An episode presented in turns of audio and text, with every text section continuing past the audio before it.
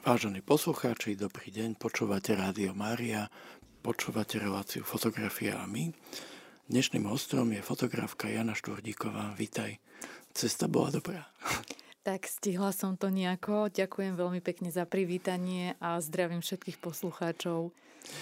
Začneme obvyklou roztlieskávacou otázkou.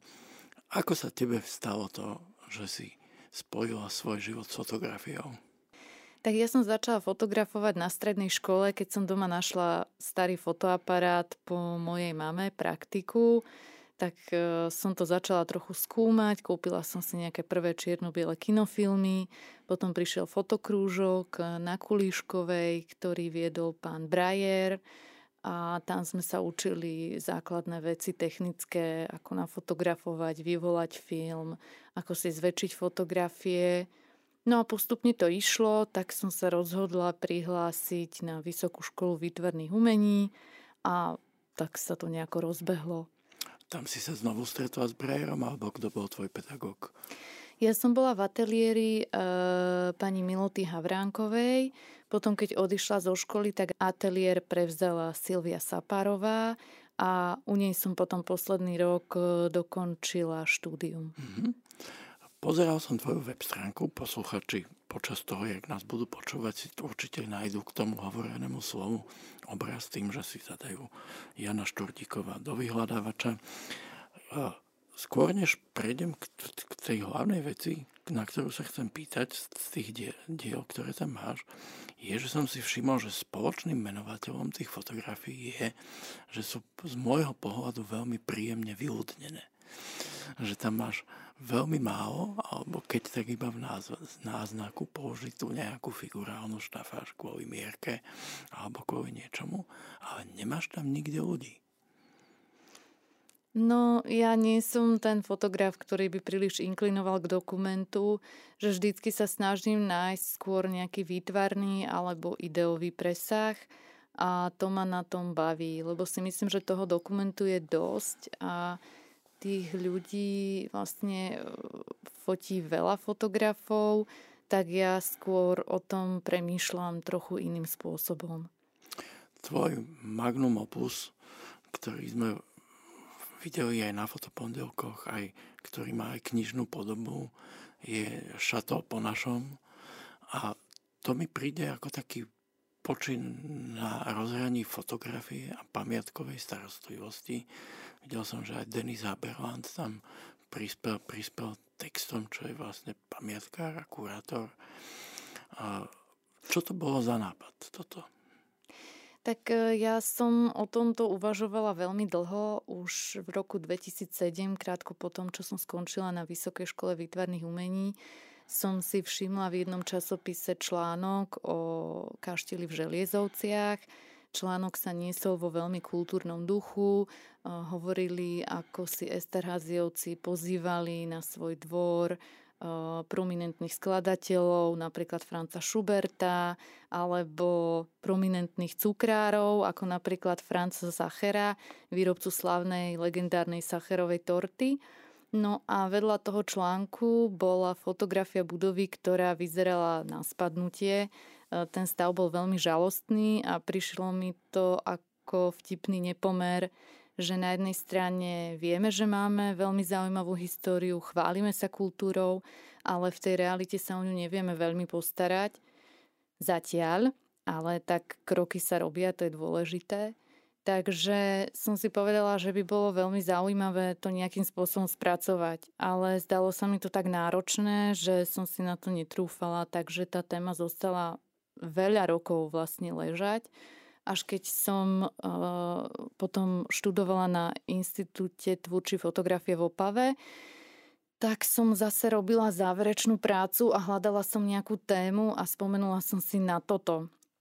No a vedúci práce Tomáš Pospiech bol veľmi nešťastný z toho, keď to videl, lebo hovoril, že to je proste strašne nudné, to nikoho nebude zaujímať, že to je proste ako nejaké romantizujúce ruiny proste v prírode, že čo to má znamenať, tak som sa mu snažila vysvetliť, že teda ja to vôbec tak nemyslím, že chcem to urobiť vlastne takým uh, nejakým triezvejším konceptuálnym spôsobom. No a potom vlastne prišiel ten nápad rozdeliť to do kategórií podľa posledného zamerania čo je vlastne neodmysliteľná súčasť tej publikácie. A mne sa páči tá hra toho, že na jednej strane máme pocit, že áno, vlastne sú to nejaké fotografie, ktoré by sa dali zaradiť do pamiatkovej starostlivosti, ale keď sa k tomu priradí ten kontext, tak ako to je vlastne dôležité v súčasnom umení vždycky vlastne vyberať tie témy v rámci nejakého daného kontextu, tak zrazu to nabere celkom iný rozmer, lebo vlastne pri tých funkciách, ktoré sú často celkom absurdné,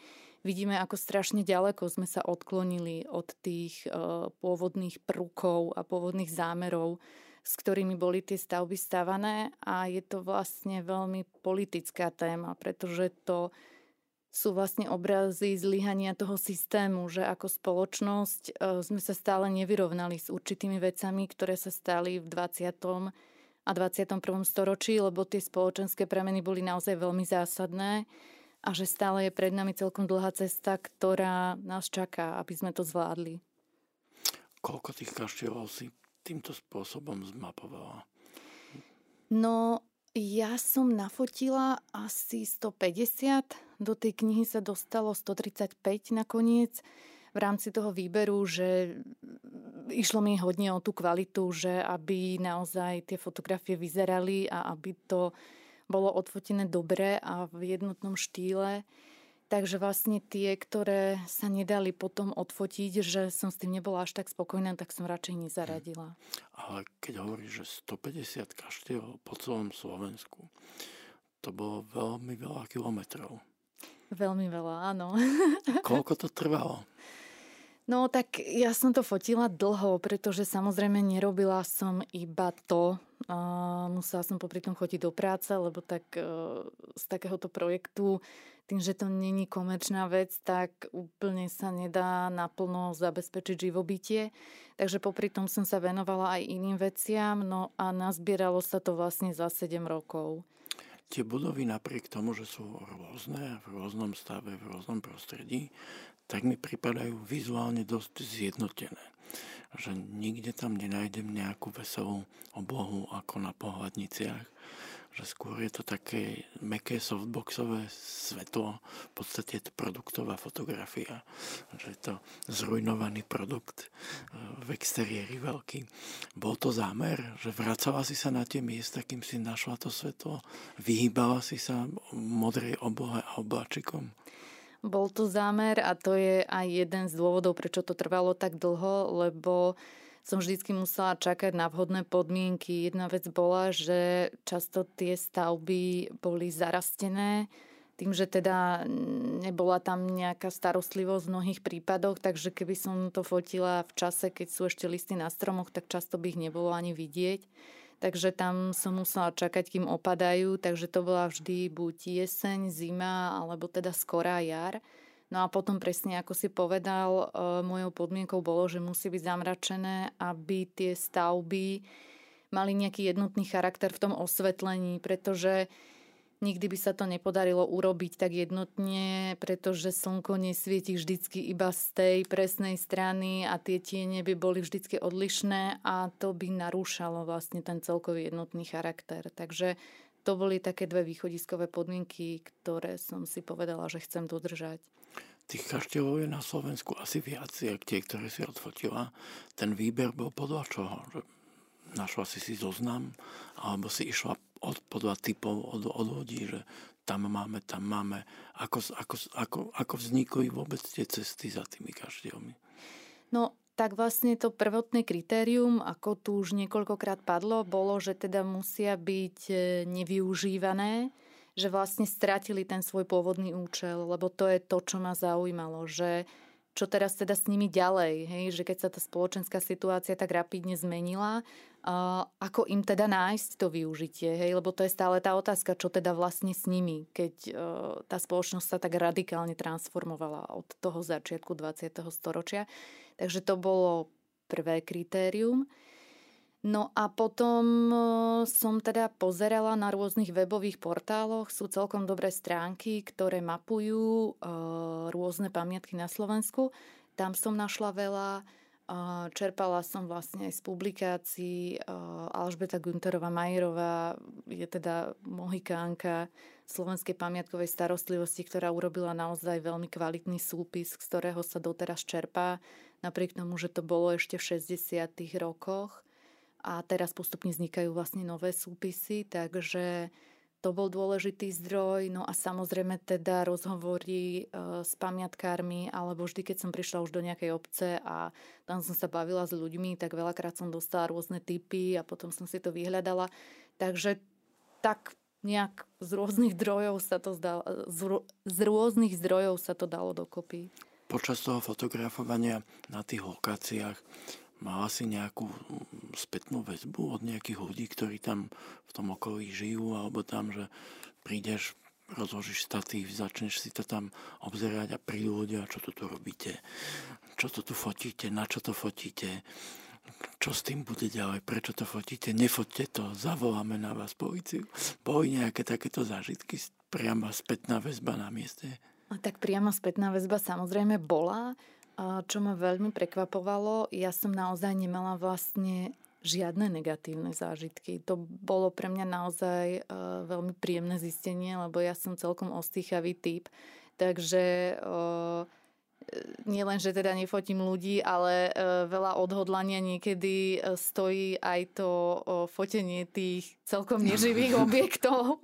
Takže tam sú rôzne situácie, ale keď už raz človek začne, tak potom to už ide. To je vlastne jedna vec, že na, sa hovorí vždycky, že najťažšie je začať a potom, keď už teda sa nabere tá základná energia, tak už proste to nejako plinie. Ale uh, tí ľudia boli väčšinou veľmi milí. Najčastejšia otázka bola, že či sa to teda nechystám kúpiť a opraviť. Čo vlastne som im vždycky musela polutovania hodným výrazom vysvetľovať, že teda žiaľ, nie som úplne z tej kategórie, že by som bola tak dobre finančne na tom, že by som si to mohla dovoliť. Prípadne sa možno pýtali, či nie si z realitky. Hej, no, takže vlastne... Uh, Takže vlastne skôr to nikdy neboli nejaké negatívne ohlasy, skôr to bola vždycky zvedavosť, že sa vlastne zaujímali, že čo je ten môj zámer. A zvedavosť bola taktiež aj z mojej strany, lebo som sa často teda pýtala na ten posledný účel. Lebo o, tom sa vlastne nehovorí uh, veľakrát uh, v tých zdrojoch. Častokrát sa tam presne spomenie tá veľkolepá história, ale uh, to, čo sa dialo vlastne za tých posledných 100 rokov, o tom sa často mlčí. No a to je práve to, čo ma zaujíma, pretože to není doriešené uh, vlastne v tej našej spoločenskej pamäti a práve o tom vlastne treba hovoriť, aby sa tie témy nestali tabuizovanými a aby sa to vlastne potom zbytočne nezametalo pod koberec. Čiže oni vlastne tieto stavby, ktoré si stavala šlachta alebo bohatí mešťania, feudáli alebo nejakí miest, miestni, miestni osobnosti vládnúce veľkým kapitálom, potom po spoločenských zmenách, ktoré prišli v 20. storočí, sa stali často užitkovými objektami, že v nich boli sklady, sípky, garáže, kadečo možné. Ktorý najbizarnejší spôsob využitia takéhoto priestoru si zaznamenala? No tak mňa zaujala posilňovňa, to sa mi zdalo, e, to sa mi zdalo celkom vtipné. A takisto sa mi zdalo vtipné uh, spolok chovateľov poštových holubov, to... Spravili z toho holubník? Nie, nie, nie, nie. Oni sa tam iba stretávali. No. Ako ten, lebo to sú vlastne rôzne spolky. A ja som napríklad ani nevedela, že na Slovensku existuje spolok chovateľov poštových holubov. Som vždycky mala takú predstavu, že to je otázka konca 9, no teda, to je otázka niekedy 19. a 20. storočia, kedy to vlastne vymizlo, ale nie, ono to vlastne stále je. Takže to bolo pre mňa celkom zaujímavé, že taká nejaká iná realita sa tam ocitla. Zaujímavé napríklad bolo tiež kaderníctvo alebo mesiarstvo. Um, no, všeličo. Ako je, tam, je tam na výber. Dá sa, dá sa nájsť. Bol nejaký objekt, kde je k tomu ešte e, pôvodný vlastník, ktorý by to napríklad v reštitúciách dostal naspäť, že našla si objekt, kde sa síce po všetkých tých historických peripetiách k tomu dostal pôvodný vlastník, len povedzme nemal na tú rekonštrukciu? Samozrejme, takých prípadov je veľmi veľa a to sú tie nešťastné patové situácie, pretože mm, tí ľudia vlastne nemôžu za to, čo sa tým stavbám stalo eh, a že im to bolo zobrané. A keď im to bolo zobrané, tak to bolo v nejakom stave. A keď im to bolo vrátené, tak je to častokrát v diametrálne odlišnom stave. A je to proste problém, hej, že nemusia byť vlastne všetci tí reštituenti majetní a odkiaľ majú zohnať vlastne tie prostriedky na to, aby to dali nejako dokopy, keď vlastne oni ten súčasný stav nezavinili. Hej? To, to sa nestalo ich pričinením, hej? že oni nemohli za tie historické okolnosti, ktoré to spôsobili. Takže to sú vlastne tie ťažké oriešky, že ako to riešiť. No. Bol prípad, že si sa na tú lokáciu musela vrátiť, že si si doniesla fotky domov, pozrela a povedala si, hm, toto som mohla urobiť inak, toto, toto mohlo byť inak, idem tam ešte raz? Áno, áno, tak... Uh Uh, áno, ono to tak vyzerá, že vlastne uh, a častokrát uh, si to aj tak ľudia predstavujú, že však to je vlastne iba jedna fotografia a to vlastne nemôže byť také ťažké odfotiť. Vystúpiš ale... z auta, cvakneš mobilom, ideš Idem ďalej. ďalej tak. Ale nie je to tak. Častokrát vlastne sa musí prefocovať a z veľa prípadov naozaj aj čo ja vlastne zistujem, tak e, veľa ľudí prefocuje. Není to vlastne tak, že naozaj všetci by prišli suverene a podarilo sa to na ten prvýkrát, takže týmto by som rada dala aj odkaz e, poslucháčom, ak sú tam nejaké tvorivé duše. Ak sa vám to nepodarí na prvýkrát, je to úplne v poriadku a je to úplne normálne a je to vlastne prirodzené, ako opakovať to, lebo to je súčasť toho procesu. Len my žijeme v takej dobe, ktorá je proste strašne netrpezlivá, ktorá je strašne zameraná na ten výkon a na to, že vlastne na prvú to musí byť na 100%, ale nie je to tak, nemusí to byť tak, takže vlastne buďte iba trpezliví a majte radi vlastne to, čo stretávate ako popri tom, keď na tom pracujete. Počúvate Radio Mária, počúvate reláciu fotografiami. Dnešným hostom je Jana Šturdíková. Rozprávame sa o jej tvorbe a začali sme hneď tým najväčším, asi čo má rozrobené, ale nie len kaštielmi oplýva tvoja web stránka a tvoja tvorba. Máš tam veci, ktoré mi prišli také, také vyšpekulované, dekoratívne, že, že hľadáš okolo seba rôzne kresby, tvary, stopy, možno čo, čoho si čo, to je, čo sú to za veci? No, tak ako som povedala, tak ja inklinujem aj vlastne k výtvarnej fotografii, respektíve vždycky sa snažím tú fotografiu nejakým spôsobom dotvárať alebo dávať tam ešte nejakú nadstavbu, že či je to už ako napríklad v podobe tých kaštielov ideová vec, tým, že sa tam vlastne priradia tie posledné funkcie, tak zrazu je to úplne iný kontext a čítame tie fotografie v úplne iných súvislostiach. Že vlastne, takže e, buď ma baví to, že hľadať vlastne tú, tú inú perspektívu alebo tú inú myšlienku, ako ukazovať tie možnosti, z akých rôznych pohľadov sa môžeme dívať na tú istú vec a že čo to vlastne v sebe nesie tá téma, ako tie rôzne vrstvy, to ma veľmi zaujíma, lebo som vlastne celkom aj taký ako premyšľavý typ. Alebo potom je to tak, že snažiť sa to vyjadriť priamo v tom obraze, že napríklad keď mám nejaký objekt, tak ten objekt ešte nejakým spôsobom dotvoriť, že vlastne si vyrobím nejakú takú ako malú inštaláciu, ktorú potom fotím a že to dielo je síce fotografia, ale predtým aj ten objekt, alebo teda to fotografované prešlo nejakým môjim zásahom, že som si tam vlastne vymyslela nejaké prvky, ktoré ma zaujímali. A toto mi veľmi pripomína moju manželku, ktorá rozmýšľa v mnohých veciach podobne a spoločný menovateľ je to milota.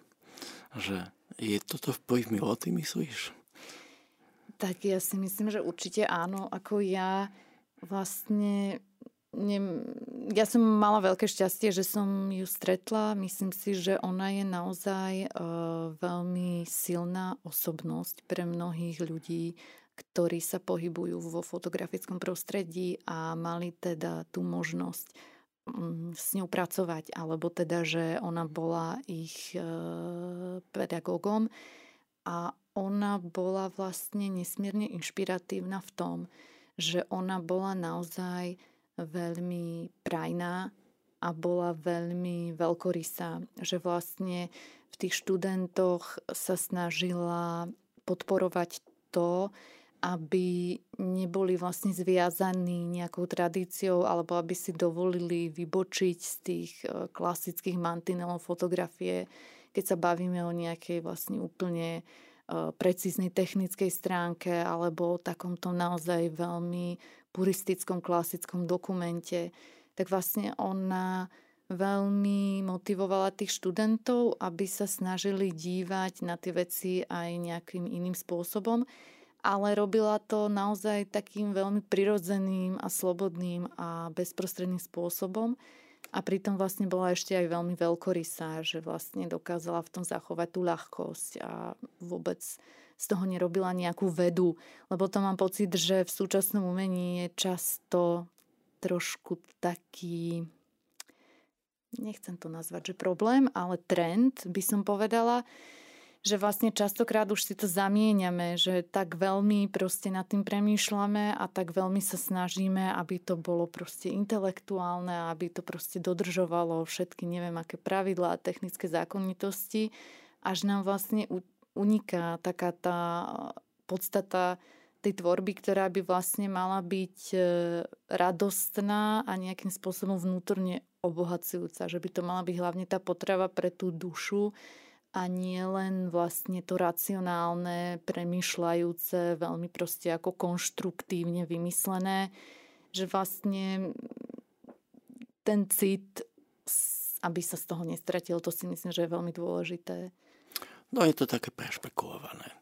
A veľa divákov sa v tom stráca v súčasnej fotografii a často sa pýtajú aj moji študenti, keď chodíme po mesiaci fotografie a po rôznych výstavách sa ma pýtajú, že prečo?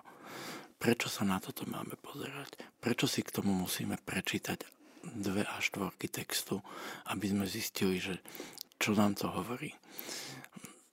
Prečo sa toto deje, že, že že sa možno vytráca nejaká prvoplánová chytlavosť tej fotky alebo komunikatívnosť a všetko sa snažíme robiť také premudrované a, a vypointované, komplikovanie. Že myslím, že to je, že sme sa v rámci fotky všetci snažíme sa nejak odlišiť, až sme sa v tom stratili, alebo kde sa to stalo. Alebo sa bojíme toho, že ak spravíme jednoduchú, peknú fotku. Bude to gíč, nebude to... Kliše. Bude to, to bude kliše. Už, už to bude vyzerať, že som to odflákla. Že, som, že to je málo. Že to, že je, to je málo. málo. To je málo, no. Uh, takže, no ja si myslím v prvom rade, že teda toto je otázka, myslím si, že aj na filozofov, alebo teda uh, na nejakých ľudí, ktorí sa naozaj e, podrobnejšie zamerajú, e, zaoberajú tými e, súčasnými tendenciami celkovo v umení, pretože si myslím, že toto sa nedieje iba vo fotografii. Myslím si, že toto sa deje vlastne vo všetkých prúdoch umenia nejakým spôsobom. Ja si myslím, a ešte to vlastne som chcela povedať vlastne k tej milote, že tým, že je to vlastne vizuálne médium, tak vlastne by to malo hovoriť v prvom rade tou vizualitou. Že vlastne a to vlastne platí pri všetkých typoch umenia, hej, že keď je to výtvarné umenie, tak je to proste výtvarné. Je to od toho, že sa vlastne na to dívame, hej, že je to vizuálne. Takže vlastne tá vizualita by mala byť ako nositeľom uh, toho pocitu, alebo teda tej informácie, či už intuitívnej, alebo um, nejakej vedomostnej alebo akékoľvek, hej, že vlastne e, takisto keď je to, ja neviem, povedzme literatúra, tak e, by to malo byť zase naopak to slovo, hej, keď je to napríklad divadlo, tak by to mal byť vlastne ten komplexný vizuálny zážitok, hej, že je to slovo spojené uh, s nejakým vizuálom, hej, ale uh, ale toto vlastne sa často, toto sa vlastne často ako zamienia a potom presne ako, že vzniká z toho tá multižánrovosť alebo prekračovanie tých rôznych hraníc, čo je úplne v poriadku, ale myslím si, že tá prvotná idea pritom by stále sa mala vrácať k tomu, že čo je teda ako ten primárny jazyk, že čo je ako ten primárny spôsob komunikácie. No a ja si teda myslím, že naozaj aj pri tej fotografii, keď sa bavíme o tom, že čo je teda ten význam, tak e, ten význam by mal byť vlastne čitateľný z tej fotografie primárne. Ako ja potom, ja o tom môžem povedať ako veľa rôznych ako zaujímavých vecí, môžem samozrejme to ako doplniť nejakým textom a tak, ale na človeka by to malo nejako pôsobiť, malo by to v ňom vyvolať nejaký pocit, aj bez toho, že teda si presne musí prečítať ako ten elaborát a straviť tam o hodinu až dve viac, kým teda si to všetko naštuduje, čo k tomu bolo napísané. To si myslím, že je tak trochu navyše, že tak by to vlastne nemuselo byť a není to potrebné. Všimol som si ešte v svojich fotkách, že neriešiš fotografiou svoje problémy. Kopa fotografov podľahne tomu, že majú problémy sami so sebou, čo pri fotografoch nie je také akože nezvyčajné, že majú problémy sami so sebou a so svojím egom a názormi a všetkým možným, čo sa týka ich osoby a sú z toho tak unesení, že cítia potrebu tieto svoje problémy ventilovať cez fotografiu. Ty to nerobíš. Ty, tie fotky sú veľmi pokojné, také kľudné. A Patria vlastné problémy do fotografie? No tak ja si myslím, že vždy problémy patria či už do fotografie alebo do akéhokoľvek iného druhu umenia. Pretože keby sme nemali tie problémy, tak vlastne ani to umenie by podľa mňa nevznikalo svojím spôsobom.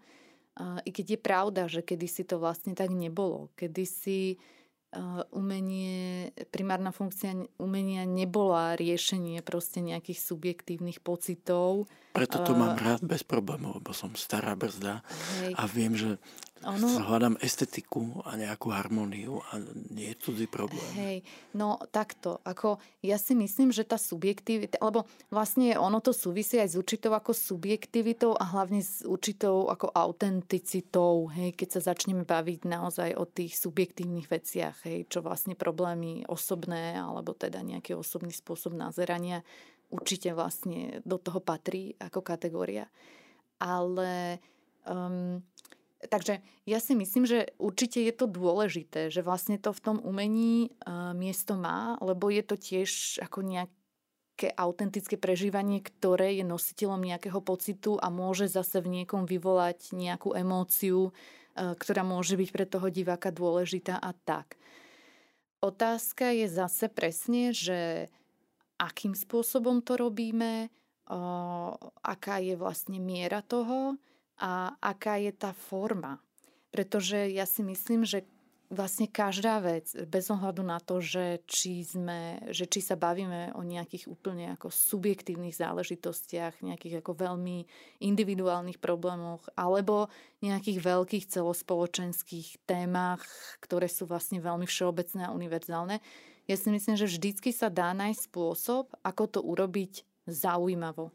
Že vlastne hľadať tú formu, ktorou to dokážeme urobiť tak, aby to bolo niečím iné a prínosné, že trošku sa s tým potrápiť. To je vlastne možno ten, tá vec, e, ktorá mi trochu chýba.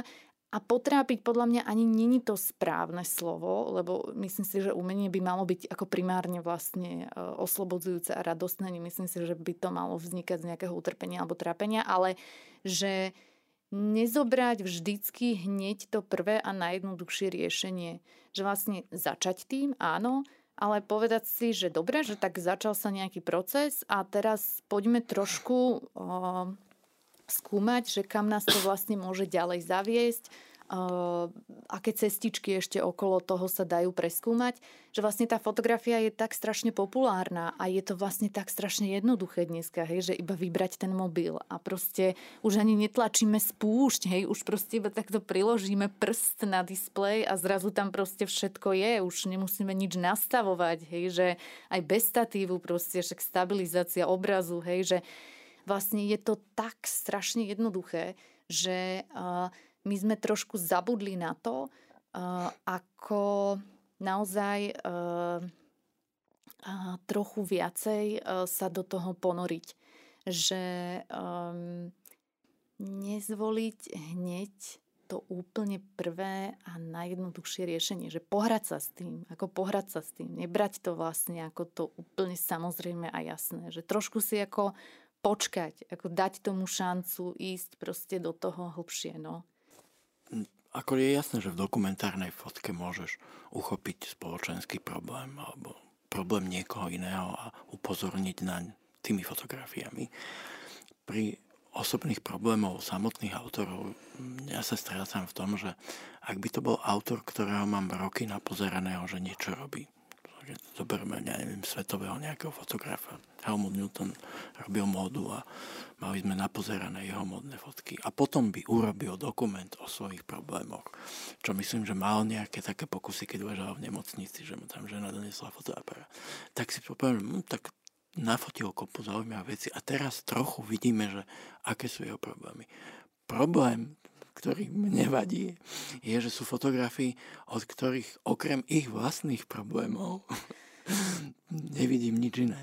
No a to je presne tá vec, o ktorej hovorím aj ja, že hľada ten presah, hej? že vlastne nezostať iba pri tom, že dobre, tak ja mám takýto problém a teraz som to všetkým ukázal a pozerajte sa, mám takýto problém, ale možno presne začať skúmať, že a čo je ten dôvod, alebo čo je za tým a s čím by sa to dalo prepojiť a prečo je to tak, že vlastne klásť si tie otázky. Ako... Len to je na dlho.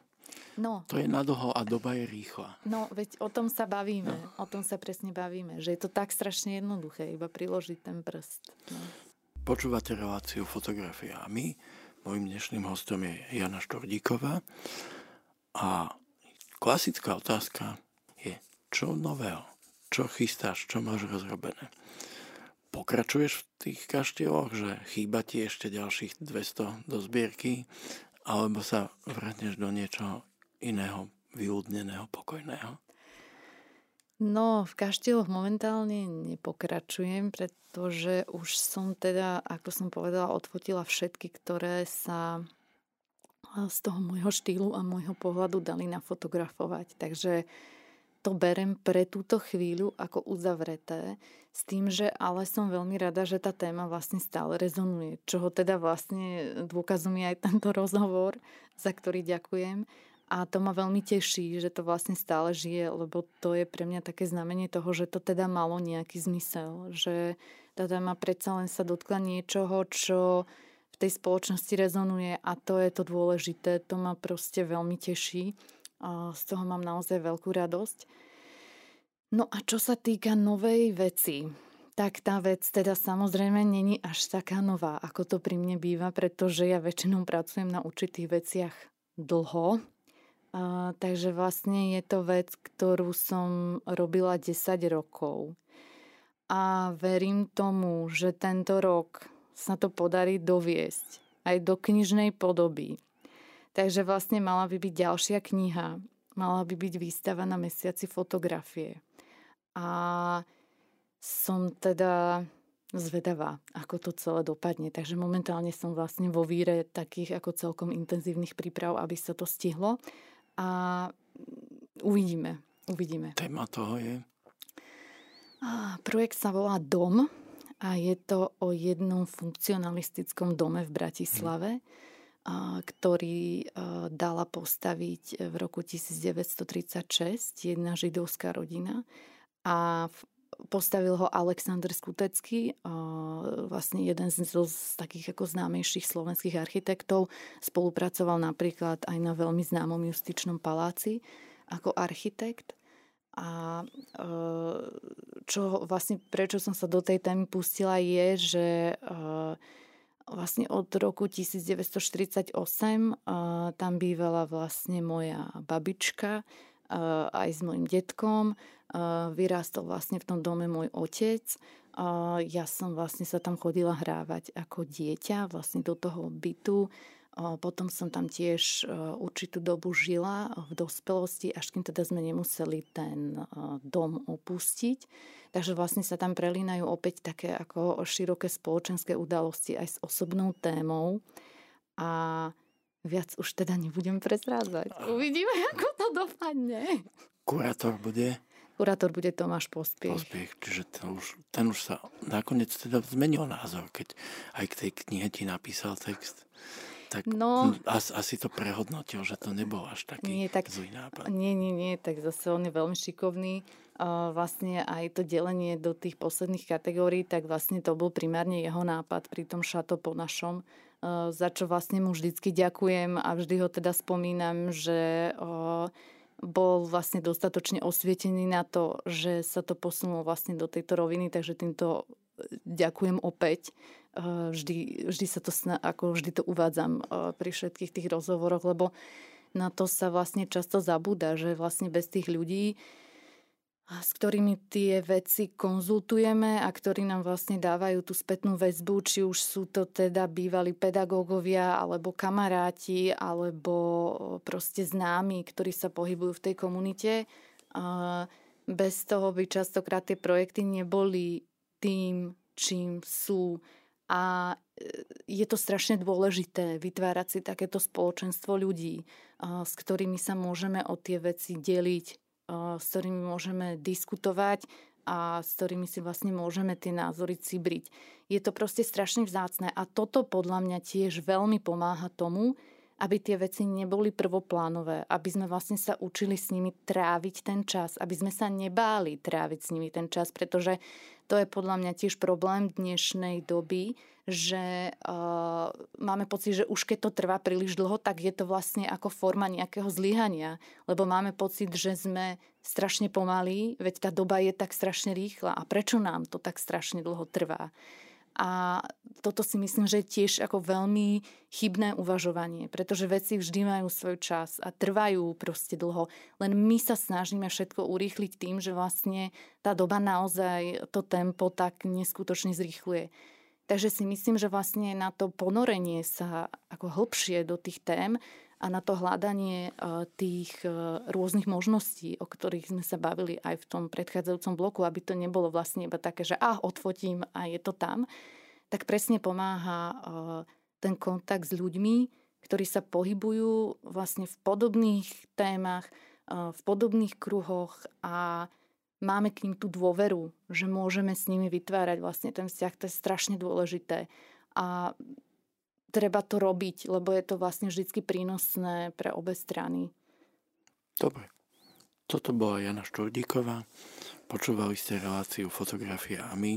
Zostaňte naďalej naladení na Rádio Mária a o mesiac do počutia.